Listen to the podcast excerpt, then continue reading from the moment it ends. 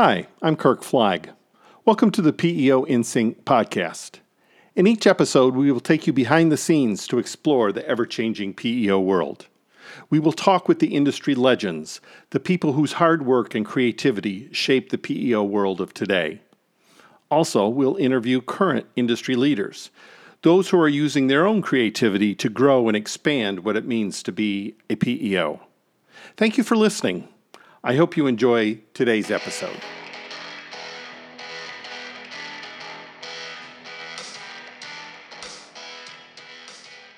Good morning. I'm fortunate enough today to have Bill Maness with us, one of the top people uh, in the PEO industry. He served on NAPEO and other industry boards throughout his career. He is um, currently president of a PEO. But but let me uh, turn to you, Bill. How did you get in PEO industry?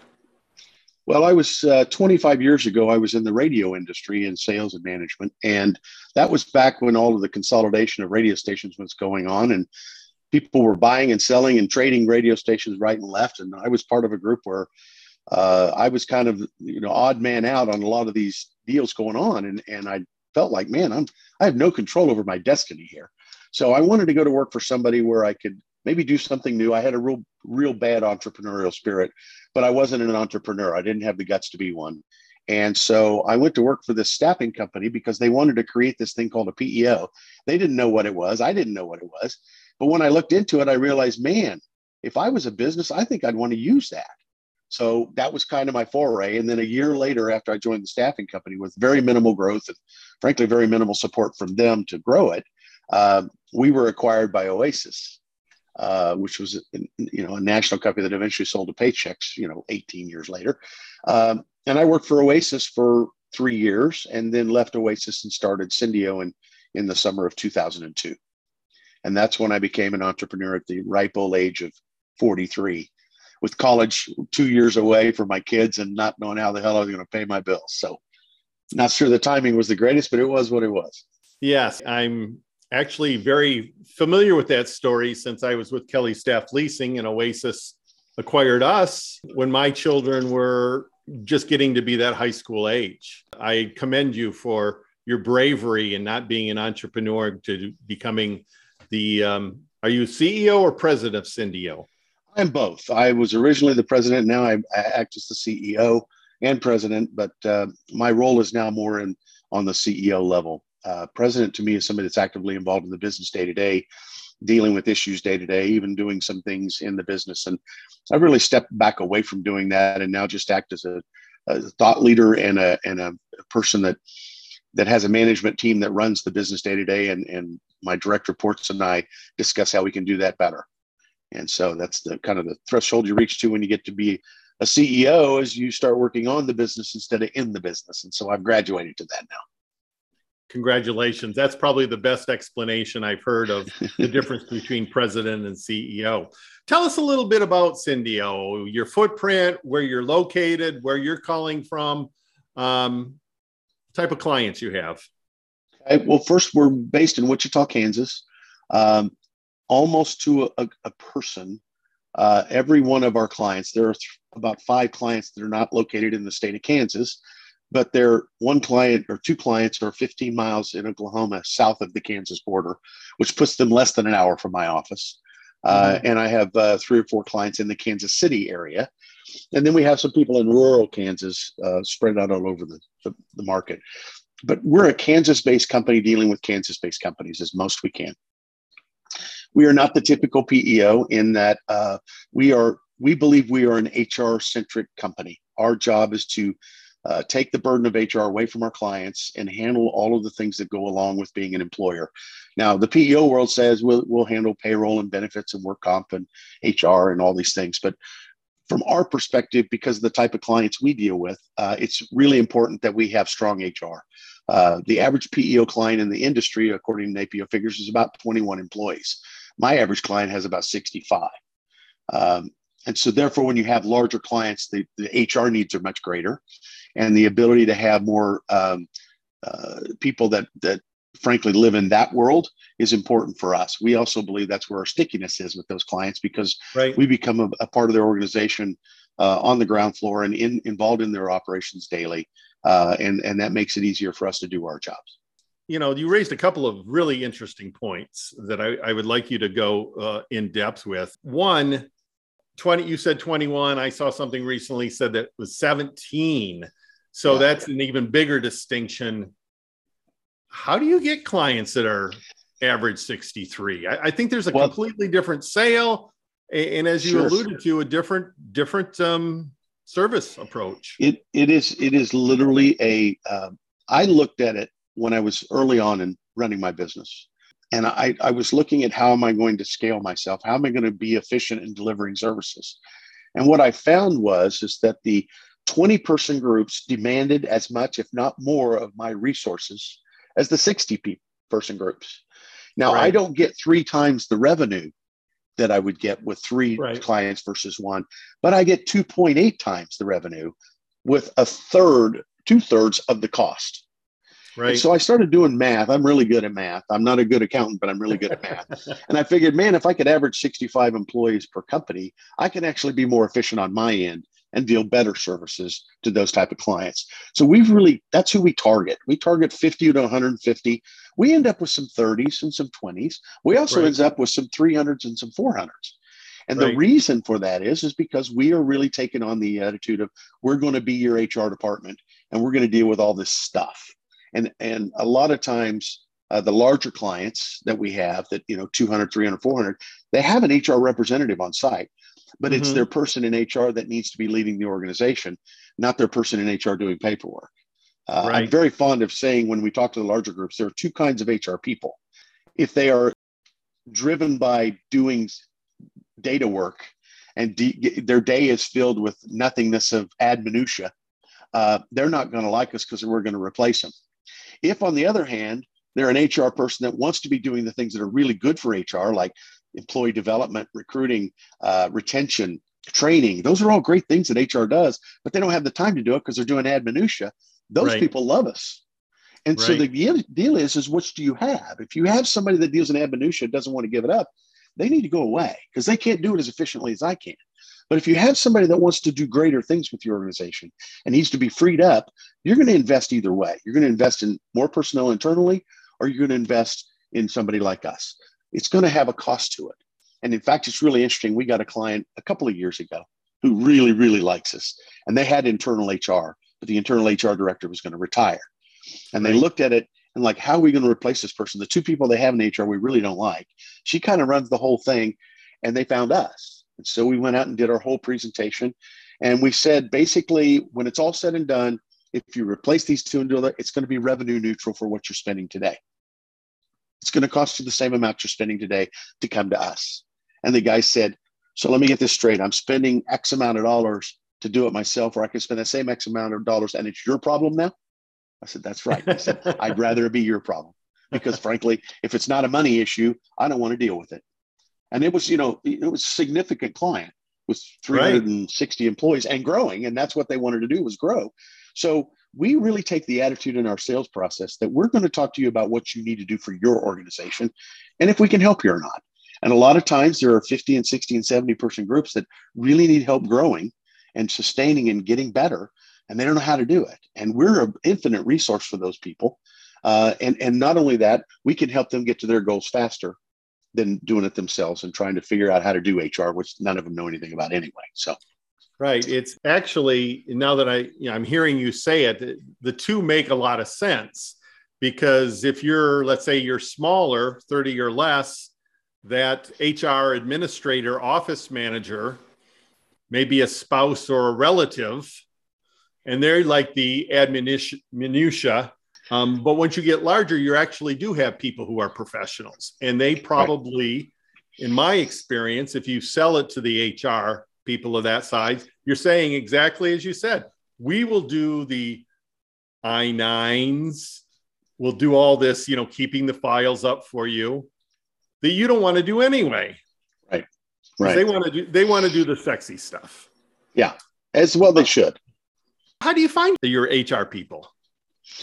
Well, we've garnered a reputation, at least in central Kansas, of being uh, kind of a best practices HR person and we pay well. And here, this came out of a, frankly, I lost two good HR people who were hired by not our clients to be their HR directors at 40 and 50% increases because they right. found that my people knew more about HR than anybody else they were interviewing. And I'm like, you know, we got to get competitive with the market, or I'm just training everybody's next market HR director for the rest of the marketplace. I'm not going to do that. So we started getting a lot more resumes and we raised our pay grade.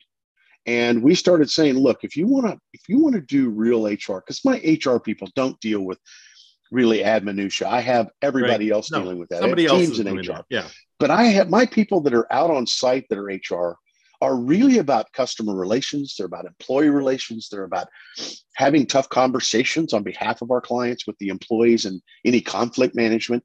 And they're dealing with some pretty hard things that people just don't really like to deal with. It's right. easy for you and me to walk into somebody we don't know very well, or at least we know them well enough to know they're a client. But all of the individual parties we don't know at all, and we need to have a tough conversation. Well, that's easy for us. We don't know. Right. We don't work around them every day, so we can have the tough conversation, and it is what it is. Right. It's a conversation. But when you work in that environment, I've said this many years ago. I said I wish there was a PEO that I could hire that, that would do my employees, so I didn't have to have those conversations with my own employees but it, it's that's where the advantage of a third party resource comes in is that we're we're objective we're here to solve a problem and that's really all we're going to do and we de-escalate the emotional side of what all these things are for and what we found in recruiting hr people is that they get a lot of a lot of diversity in clients their day is different every single day they get right. really challenged we challenge them we want them all to be SHRM cps we want them mm-hmm. all to be high level HR people that would be, they could go anywhere and get a job being an HR director. And frankly, right. if they went to work for a 200 person group that only wanted to have their own HR, they'd be bored to tears. No, and I, they, oh, by the way, they'd all go have to be doing ad minutia again, because that's what's expected of that job. So, you know, right. we, we, we do a really good job of identifying good candidates. And when we need them, we hire them. And we do a lot of training internally. We hire a lot of young people. Uh, mm-hmm. We had a gal that worked for us for, I think she was with us for three years. She was a rock star. And then her and her husband decided to move to Atlanta because he was inheriting his family's business and needed to move to Atlanta. And we couldn't let her work remotely back right. then. Well, now she's the VP of HR uh, for a major medical company with 3,500 employees.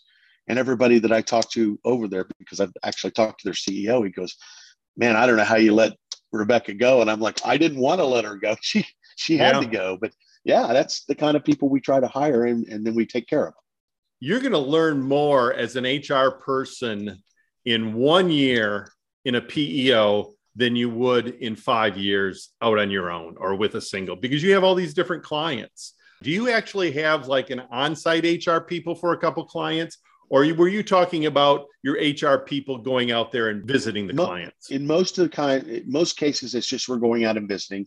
We do have a couple of clients that we do on site work for on a consistent basis where uh, one client with you know 180 employees wanted some, wanted HR visibility three days a week for the mornings. So right. we have a team that actually rotates through that. So we've got coverages, and then we have a client that's in a small town about 45 minutes away that wanted HR representative a half a day a week. Uh, we charge for all this. I tell them how much it costs me to do it, and if you want that, we're glad to do it. But it's in addition to our normal services. And so here's what the rate is. If you want to pay that, it's probably well worth it for you. And they do. The ones that want it don't pay for it but it's not very often. It's not very often that we go on site on a permanent basis or on a consistent basis. It's usually as needed, but right. we will go as needed. We don't ever fire anybody over the phone because they did something bad. We go and investigate it and, and do the right thing. But it, it, it, requires that we be flexible enough to be able to do that. And right. our team's all on board with that. I mean, every one of our, uh, actually going, uh, this goes back to being uh, how we're remote workers now, pretty much all of us. Mm-hmm. We always resisted remote working simply because it, it's hard for you to learn our culture, being not being around it every day. But we found that through the pandemic that we've communicated so clearly what our culture is and how, what our expectations are to fulfill our culture that remote working is is not an issue and uh, we we think it's now a benefit of our of our business that we can recruit top level talent and allow them to work remotely to take care of our clients. Because frankly, to all of our clients, we're remote workers. So only the HR team is required to be available to go to the clients. I mean, we don't send payroll out, we don't send benefits out. We have a benefits representative that's in the HR team that all they do is benefits. But right. the benefits is two sides. One is client and employee communication, and one is just administration. Well, we have the mm-hmm. administrative mm-hmm. team that works in the office and they can work remotely. And then we have the communication team, which is part of HR, and that person can work remotely as well because they're going out to the clients all the time. So it's just we, our office has shrunk in the number of people that are there every day, but our services are not being sacrificed simply because mm-hmm. we just now choose to do what we've always done, which is take care of our clients at our clients. Before we get off um, your PEO, tell us a little bit. Are, are you ESAC certified? Are you a CPEO? If so, why? What difference does it make? Well, I, I serve on the board of ESAC and I am the next uh, elected chairman of the organization for the next two terms. Uh, I've been an ESAC accredited PEO for about 11 years. Um, we are a certified PEO um, and we believe strongly in what that represents to the marketplace and also what it represents to our clients. We, we do uh, my, my reasons for doing it is simply because best practices, the people that are market leaders, the people that right. do the business the best, do that stuff. And I don't do it for competitive reason because in Wichita, Kansas, I'm the only PEO. Uh, right. But I do it because it gives my clients the assurance that we're doing everything that they could get anywhere else right at home. And I also wanted it to, it was almost a defense mechanism early on, as I never wanted anybody to come to town to say, well, they're not ESAC or they're not certified or they're not this or they're not that and we are and you you know you're dealing with a less than reputable PEO if you if they don't have these things. I was always sensitive to that. Now I did that you know 11 years ago with ESAC, and when cert- certified, I was one of the first ones certified. They still haven't come to my market and tried to sell against me, but it's not because of that. It's really because I want to have a best practices organization. I think it builds value for our company. I believe that it's at some point in the, in the in the distant future, I don't know when that is, that I'm going to have to have some kind of an event where I transition my company on and mm-hmm. the only way to do that successfully is to have a best practices organization that everybody wants. And if you can do that, then A, there's value in it. And B, they'll take care of what you've taken care of because what right. you've built is what they want to have. And uh, my my uh, HR director is redoing our, our our internal branding, and she's taking this on as a task. She said, "Bill, I'd like to I'd like to know what your vision is. We know what our mission is, but what's your vision?" I said, "Well, it's very simple and it will always be what I want it to be. And and that that vision is is that we want to be the PEO and the HR outsourcing provider that all other people are judged against. Are you as good as Syndeo? That's who we. That's my vision. So, will we ever get there? It's a, it's a constant pursuit of trying to be the best. But one thing I'm really proud of, we two years ago we tested, uh, we we um, decided to do uh, a, a client survey to see what they thought of us. And this survey is called a Net Promoter Score. A lot of people in the right. industry no, know what Net Promoter Score is. Yeah. Um, and and the first time I was really hesitant because I'm you know I've always bragged about how good a service company we are, but you know I never really had anything to prove it. And the first year, we had above average returns on the, the surveys, and we scored an 82.5, which That's is amazing. phenomenal. Yeah. But I had no. two clients one gave us a six and one gave us a two. The oh, six oh apologized immediately, not realizing what he was doing, saying, "Well, I didn't. I don't really deal with it, but uh, everybody loves you guys. Then why would you give us? That's like a, giving us a D." he goes, "Yeah, that's probably not a good score. I'll, I'll do better next time." The two, I said, "You know, I could take you from a six to an eight, and from an eight to a ten, but I can't take you anywhere with a two. You need to go find somebody else." And we fired yeah. the client. But this year we did the survey, and we scored a ninety-three point five. That's and great. I, I'm so proud of the fact that these are what our clients are saying about us. This is not what we say. But my challenge to my team is I looked at the results and then I looked at and realized that we had a 50% return on the survey, which is actually very, very high. Mm-hmm. I thought it's well, that's half my clients didn't tell us how they feel. I want right. to I want to know how they feel about us too. Well, I looked at the list of clients that didn't respond, and they would all give us nines or tens. But that's not the point. The point is they didn't take the time to respond to the survey. And I wanted them to know it was important to me. And it's important to me because I can't claim to be the best service standard company out there if I can't prove it. And proven it is my net promoter score. So we will always strive for 100%. We will probably never get it. I don't know how you really improve 93 and a half. That's just going to be really damn difficult to keep because there's always something that's going to, some event's going to lower your score with somebody. But at the end of the day, we work really, really hard to have a happy clients. And the only way I can do that is to have happy employees. So I do everything I can to give my employees all the things they need to take care of our clients. First of all, congratulations on the net uh, promoter score. I, I think that's very important. You, you need to take care of your employees. And, and again, the process improvement, the mission, vision, value statements that flow down into the job descriptions. How does your job meet with the, the, the values of the company or, or the vision of the company? How do you make that happen? So, you know, let me say this as a CEO, my job is to take care of my employees, and they require a lot less work to take care of than taking care of our clients. So for me, it's the one luxury that I do have now is a little more time than I used to have. I used to miss things. Uh, and I don't mean personally, but I mean miss things in the business because I was too much in the weeds. And now I see things through right. all the communications we have where I'm not involved with them at all, but I see how we're reacting. I see how we're doing something. And sometimes my insights are more from a global standpoint than a specific. Uh, and and I, you know, obviously I'm on the board of NAPEO. Uh, this will be my last year on the board, actually. Uh, I'm incoming chairman of ESAC. Uh, I serve on the board of, uh, of another charity here in Kansas, the Kansas Golf Foundation. Uh, I, I'm I'm involved as much as I want to be in doing the things industry wise, uh, but I'm always always willing to talk to people that want to learn how to be better uh, and to share what little wisdom I have. Because frankly, it's not rocket scientists, uh, not rocket science. I have the same talk with every new employee, and I have it personally with every new employee we get. And I've done it for years, and it's basically to outline who we are and why we come to work every day. And right. it's very simple. Uh, we have three rules at Syndeo. These are the nuggets of wisdom your audience is going to like. The first rule is is that w- what we do for our clients is a problem for him for them. So come to work every every day ready to solve problems because that's what we do. Right. And rule number two is is if you ever sweep a problem under the rug, you get one warning. Because when you sweep problems under the rug, they get big and expensive fast. And rule right. number three is if the words "that's not my job" ever escape your lips, you can't work at Syndeo's. um, and the reason is is because it's because of an attitude. I actually heard that from one of my people. That's why it got added. I only had two rules at the beginning. Uh, it got added because I walked by a cubicle of a payroll person and I heard those words come out of her mouth. A client had called in with a problem and she said, "Well, that's that's not my job." And and I remember stopping thinking, "Boy, if I'm the client calling in, I pay these guys to take care of my problems. What do you mean it's not your job?"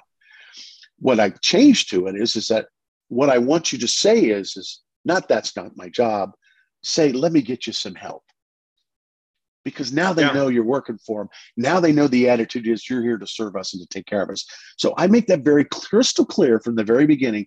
This is who we are. And this is what we do every day. And this is the standard by which we will all live. If you can't, you if you can't continue that standard, you can't work here because yeah. it's it's who we are. And if you can't do it because you don't want to or you're incapable, either way, you're not going to work for us for long. However, if you find fulfillment in taking care of others, the people around you and your clients, you'll love this place because we're all yeah. committed to that. And when somebody's needs help with a ball that's getting too too many balls going at once, there's people around that are willing to help you, and they'll take the load off of you to help you get through it. And and and the expectation is is we all do that for each other. That culture is conscious, but it's actually also some kind of fun because everybody buys into it, and those yes. that don't don't last. So we're okay with that and culture is so important for a PEO. I mean, it's better to be yeah. Nordstrom with your quality service or the Four Seasons or Syndeo. I'll put you all three in the, the customer service go. category uh, than it is to be someone who's just, you know, there to make money, whether that's a payroll right. person or, you know, the CEO of a, a PEO startup gosh, I could go on and on about this because I, you know, I find what you're doing so interesting and so fascinating. Um, I'm sure people will be disappointed that you're just in Kansas, but I understand, especially from a legal standpoint, why you might want to be in Kansas and might never want to, you know, have any clients in California. Let's talk about the future of the PEO industry and or what challenges do you see facing the PEO industry in the future?